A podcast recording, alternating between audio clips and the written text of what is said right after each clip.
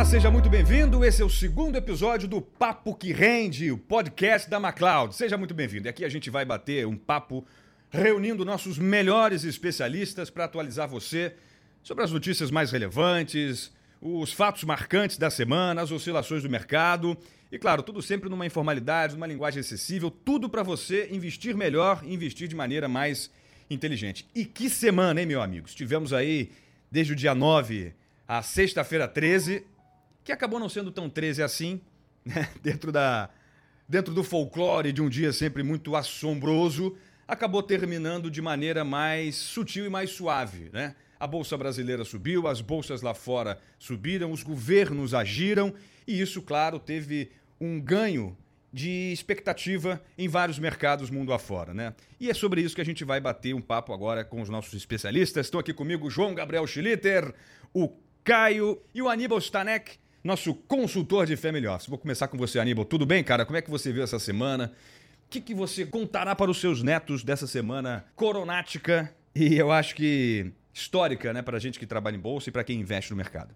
E aí, Rafa? Beleza? Beleza. Foi uma semana difícil. Eu que passei pela crise de 2008, nunca tinha visto uma velocidade tão grande quanto foi a dessa semana de queda.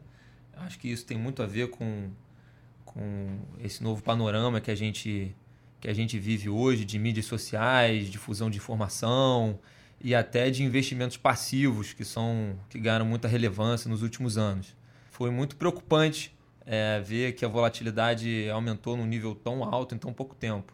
A palavra ainda é calma, muito desencontro de informação, as coisas como evoluíram muito rápido, a gente não tem noção ainda do real impacto dessa paralisação das atividades mundo afora. É muito cedo ainda, a gente precisa ver alguns indicadores saindo para a gente ter noção e conseguir fazer algum tipo de projeção para saber se está tudo barato, se está tudo caro, enfim.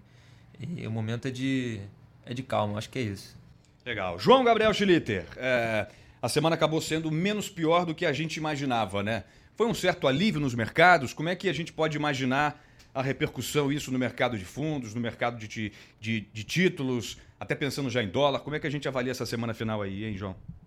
Semana tensa, né? Mas é mais um aprendizado aí para a gente saber lidar com um excesso de confiança, né? A gente começou o ano é, com projeções de crescimento aí na casa dos 2% para o Brasil, então você vê que a qualquer momento algum revés inesperado pode surgir e isso mostra que o quão importante a gente está sempre é, bem posicionado também pensando em proteção. Acho que proteção tem que ser sempre o, o mantra aí número um da, quando a gente fala sobre gestão de patrimônio, né, gestão de investimentos. Então, essa foi uma semana tensa e, que nem o Aníbal, né, quando, quem passou por 2008, de certa forma, estava com, com a cabeça um pouco mais é, segura em, de como hum, agir nesse momento. Será? A carcaça pode estar um pouco mais grossa, mas dá bate o medinho, né? Claro, sempre tem é, um pouco de medo de, de tomar decisão errada, mas é, não é você evita que certas impulsividades ocorram é, para quem já viu esse, esse tipo de situação pelo menos uma vez na vida. Show de bola. Caio, você apresenta, né? Estou fazendo rapidamente, fiz no primeiro episódio a apresentação dos nossos especialistas. Você, como um cara que é fera no mercado de câmbio, no mercado de moeda e sabe tudo das oscilações, tem uma inteligência estratégica muito boa para quem trabalha com esse tipo de mercado e a gente sabe o quanto ele é volátil, o quanto ele é difícil, o quanto ele muda. Se apresenta um pouquinho, conta rapidamente aí a sua história e eu já vou lançar uma pergunta Fácil para você. O dólar vai subir mais ou vai descer mais, hein? Bem-vindo. Eu acho que se aventurar. Primeiro, boa tarde, né? Queria agradecer você chamar a gente aqui. É, a minha história aqui é assim: eu, eu poderia dizer que eu vim da base. Eu falei isso lá, o pessoal tava rindo. Eu acho que resume muito bem. É, a sua pergunta, assim, se eu me aventurasse a responder, eu ia errar. Então, eu vou me aventurar a responder o que a gente consegue ver. É, o, dólar ele é um, um ótimo termômetro para as intenções dos investidores, né, para a volatilidade. E o que fica bem claro, independente de movimento, independente de preço, é que ninguém sabe o que fazer. Então a gente viu ao longo dessa última semana o dólar variar aí num range de 3%, tanto para cima quanto para baixo. A gente viu diversas tentativas, inclusive do Banco Central, de controlar esse range, é, inclusive contra outras moedas que são importantes para a nossa economia. E a gente viu duas ou três falhas que assim não, não teve controle, o Banco Central entrou no mercado, não conseguiu controlar, é, tanto para o lado positivo quanto para o lado negativo. Enfim, a gente viu bastante indecisão, é, tanto dos investidores internacionais quanto dos investidores nacionais no dólar. Prever valor, infelizmente, essa eu vou ficar te devendo por enquanto. Caio César, beleza. Bom, vamos lá, amigos. Eu acho que a gente já pode também pensar um pouquinho de como vamos pensar a semana daqui para frente, esse final de março. Né? A gente teve algumas medidas importantes é, dos governos mundo afora.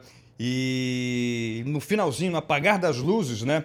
O presidente Trump, eu acho que até de maneira estratégica, anunciou o estado de emergência nos Estados Unidos. Né? Isso permite ao governo uh, utilizar um fundo para emergências de 50 bilhões de dólares, o que facilita um pouco a margem de manobra do governo. Isso é usado geralmente em grandes catástrofes né, naturais, basicamente nos Estados Unidos, foi usado agora recentemente uh, nos incêndios da Califórnia, mas é um instrumento que o governo, muita gente inclusive acha que demoradamente, está usando. Agora, o que isso pode dar de resposta para o mercado? Né? Qual é a mensagem que o estado de emergência americano passa para os mercados agora nessa semana? A gente já vinha comentando no último podcast que é, situações é, como essa, de grande desvalorização, trazem os policymakers para a mesa. Né? Então, gente... seriam policymakers? Explica aí para a gente, que eu também não sei. é o pessoal que toma decisão, basicamente é isso. Então, bancos centrais, presidentes, enfim. É, a gente viu que não foi só os Estados Unidos, mas o Banco Europeu, é, o Banco da Noruega, o Banco da, da Suécia. China baixou o compulsório, Inglaterra é, baixou juros, né? Exatamente. Eu acho que essa dinâmica é boa para você tentar evitar o máximo possível um caos maior, mas como a gente também falou na, na última, no último podcast, não existe uma bala de prata, né? Então não acho que não é isso que vai fazer com que a crise passe. Mas é importante demonstrar agilidade num momento como esse, mas o, o, a realidade é que está todo mundo muito perdido com relação a informações. A gente não sabe se, se, essa paralisação das atividades vai demorar muito tempo, vai levar a gente a vir a, a, a ver uma recessão é, mundial e se tiver uma recessão, se ela vai durar muito tempo. Então, acho que só a partir dos números que, que vierem serem divulgados a gente consegue ter uma noção mais clara se vai fazer sentido outras medidas econômicas para sustentar o mercado ou não. João, é, e você acredita que o Brasil, nessa esteira de medidas econômicas necessárias, vai tomar que posição? O que você espera do governo brasileiro? Todo mundo está se mexendo. E o nosso Ministério da Economia parece que começa a sair da inércia, né? É, você vê que foram tomadas, começaram a ser tomadas algumas atitudes em busca de minimizar é, os efeitos da crise atual. Né? Você vê que o Ministério da Economia, por exemplo, anunciou é, como, primeira, como primeira medida o adiantamento do 13º do INSS. Então você vê que o governo está preocupado em fazer isso.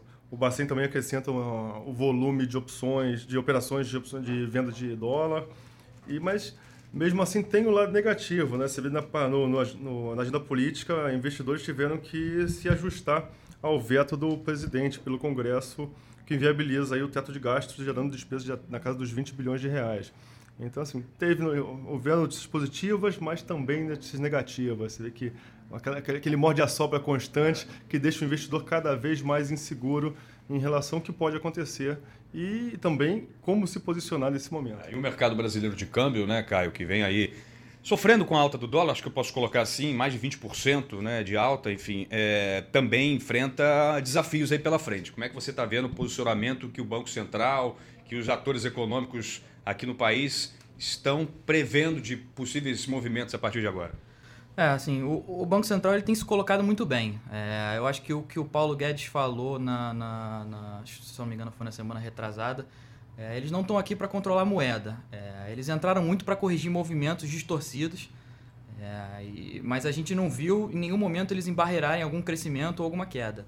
Então, assim, a gente pode. Eu, eu acredito que o, as reservas cambiais elas são bem, bem substanciais. É, então, assim, a gente tem bastante bala na agulha. Acho que. Quase 300 bilhões, alguma coisa é. dessa? Eu, eu ouvi, eu li alguma coisa nesse sentido. Claro que muito já foi queimado, mas acho que é por aí. Né? Por aí, uns 400 bilhões que a gente tinha. Tinha uma discussão há muito tempo, inclusive, se isso era muito, né? Na, na época do, do dos últimos governos, mas enfim. É, a gente vê que agora esse ter todo esse, esse montante faz muito sentido. E uh, acho que o Aníbal falou bala de prata. Eu acho que assim. Uh, Essa sexta-feira 13 faz sentido. tem que matar o vampiro. A gente tem bastante bala de prata nesse sentido. É, se, se, se, se, vai subir bastante, infelizmente eu não tenho como saber, mas é, que eles vão corrigir os movimentos acentuados, eu tenho certeza que eles vão.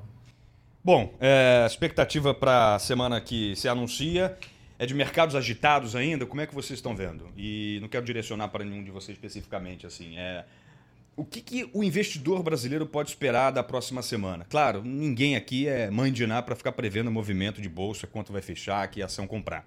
Mas qual é a perspectiva que vocês imaginam baseada no talento e na, na experiência de vocês? Olha, Rafa, é, eu não vejo motivos para que a volatilidade venha a perder espaço e a gente veja o mercado se acalmando, né? Apesar de estar muito alto, acredito que ainda deve continuar. Volatilidade não quer dizer só para baixo, né? Para cima Sim, ou para baixo, cima. é uma movimentação do mercado, né? Isso, obrigado. Inclusive hoje foi para cima, graças a Deus. Não, eu digo isso porque para cima ou para baixo, a questão é imprevisibilidade, né? Qualquer isso. investidor precisa ter previsão. Então a volatilidade age de maneira ruim nesse sentido, né? Sim, com certeza. Então é muito difícil, como você falou, prever aonde vai parar o mercado financeiro semana que vem, mas eu não espero uma calmaria como a gente vinha enfrentando, é, se é que eu posso dizer enfrentando, nos últimos meses é, e no ano passado. Então, é, de novo, a palavra, como o João falou, é, é, é proteger o patrimônio e manter muita calma. É isso que eu ia perguntar, porque o pessoal quer saber, quem está ouvindo a gente, onde botar o rico dinheirinho, né? Dá para imaginar essa semana um pouco mais previsível ou não, João? É preciso cautela? Guarda embaixo do colchão mesmo. Brincadeira. Até a gente ter mais informações, é, realmente a gente tem que ter bastante cautela. É, tem muito questionamento aí de, de, clientes perguntando se é o momento de comprar, se a bolsa caiu muito, se a gente chegou no fundo do poço. Não, tem, não, não, não surgiram sinais que, deu, que, que consigam confirmar isso para gente. Então, nesse momento, é, não saiam comprando tudo de uma vez. Acho que é, é, vale a pena fazer pequenas compras, mas nada de sair achar que esse realmente é a hora de aumentar muito a posição. Então, sempre levar em consideração, como a gente vem repetindo aqui, proteger o patrimônio, é, cautela e esperar é, melhores é, notícias melhores que confirmem uma mudança de, de, de, cenário que possa nos dar segurança para poder arriscar um pouco mais. É, o dólar beliscou ali os cinco reais, né, Caio? Chegou a bater 5,2, mas eu que mexo com um pouco mais de análise técnica, tem um suporte ali estabelecido. É uma barreira psicológica e agora, oficialmente, uma barreira técnica. Né? É, dá para imaginar um comportamento também muito volátil do dólar nessa semana? Com certeza, não, não, não teria dúvida. Eu não sei se é, a gente vai encostar lá nos 5 reais de novo, porque assim, no dia que, que a gente teve acho que os maiores problemas, é, o Banco Central ele entrou muito bem, assim, pela manhã ele entrou muito bem, é, corrigiu o movimento, deixou ele subir de novo, ele foi lá nos 4,90, corrigiu de novo, então assim, é, o Banco Central ele tem entrado muito bem, mas eu não acredito que assim ele vá ter tanta força suficiente para chegar do patamar que ele está agora, 4,88, alguma coisa do, do, nesse sentido, até os, os 5 reais durante uma semana, mas assim, é, a gente tem um, uma longa semana pela frente, né? O que, que vocês vão contar daqui a 10 anos sobre essa semana? Assim? Dá para tentar resumir uh, a principal imagem, a principal notícia, o, o que, que vocês sentiram ali, nós que estamos operando literalmente o, o, esse foguete inacreditável que é o mercado, né? Que não sobe só, ele desce também, dá para ver, e quando desce, desce ainda mais forte, né? O que, você vai guardar, João, dessa semana que foi tão agitada e tão marcante para gente, né? Na verdade, eu já venho contando, né? A gente está falando aqui de 2008. É isso parece um déjà vu dessa, é, desse, daquele período, porque você vê que o investidor, ele, de certa forma, ele repete o mesmo comportamento, aquela euforia, aquele excesso de confiança, acha que vai ser uma alta infinita. Por mais que a gente sempre é, venha dizer que tem que ter cautela, tem que estar preparado para o pior, mas é, você vê que as pessoas, ele, eles repetem um certo comportamento. Então, é engraçado, né? Então, é, acho que se situações como essa vierem a repetir, acho que é, vai ser muito interessante, até para ter uma, uma visão mais ampla aí de como o ser humano ele tem, quer dizer, uma mente um pouco curta, né? memória curta que a gente Totalmente. diz. Bom, e aí, Aníbal, eu acho que é, a, matematicamente é aquele negócio, né? Um ativo que está em 10 e cai 80%, ele vai para 2. E se ele sobe 100%, ele vai para 4.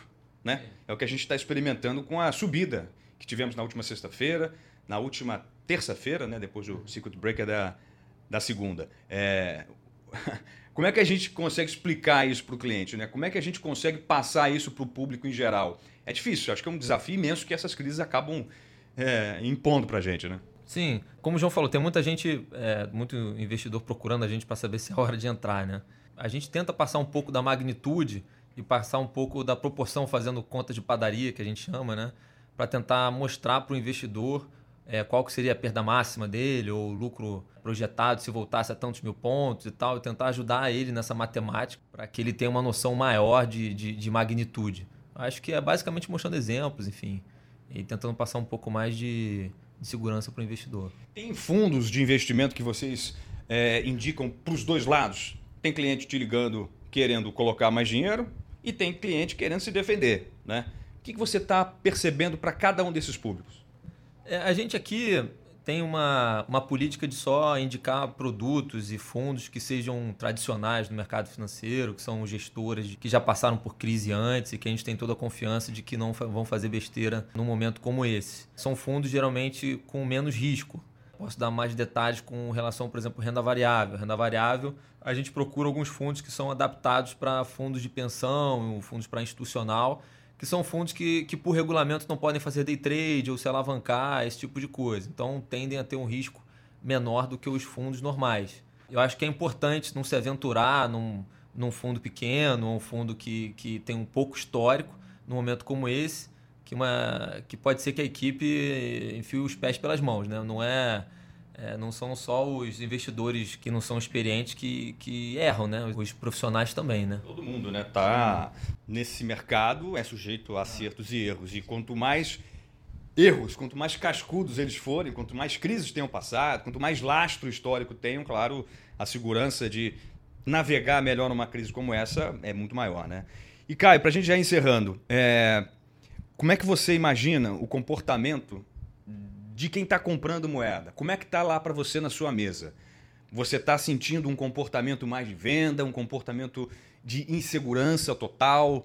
O que é que o cliente, o que é que as pessoas comuns estão buscando nesse momento de dificuldade? O que é que você tem sentido e qual é a perspectiva daqui para frente? É, assim, eu acho que insegurança total é a melhor frase que você podia, a melhor palavra, a melhor explicação que você podia usar para esse momento a gente vê bastante movimentação de entrada, né? Porque assim, as pessoas que acabam que têm patrimônio no exterior, elas querem se utilizar, logicamente, desse, dessa moeda mais apreciada. Só que mesmo assim, essas pessoas ainda me perguntam se esse é, é, é o final da, da, da alta, né? É, ou se é o início da queda. Enfim, é, até nesse ponto, as pessoas que estão trazendo dinheiro ainda têm dúvida. Então, assim, é, dentro das pessoas que têm mais certeza, elas têm dúvida. Então, assim, é, você consegue ver amplamente que ninguém consegue saber em movimento. Assim, pelo que eu tenho visto, todas as, todas as, as empresas, as pessoas, enfim, o mercado que, que tem que mandar dinheiro está segurando ao máximo, é, inclusive assumindo dívida é, para poder segurar, enfim, com medo da gente estar tá ainda no começo de uma alta. É, e, e, e, as pessoas que e as empresas que têm patrimônio para trazer ou que têm volume que, que dá para trazer, elas estão fazendo esse movimento de curto prazo, é, mas ainda tateando ali e aqui.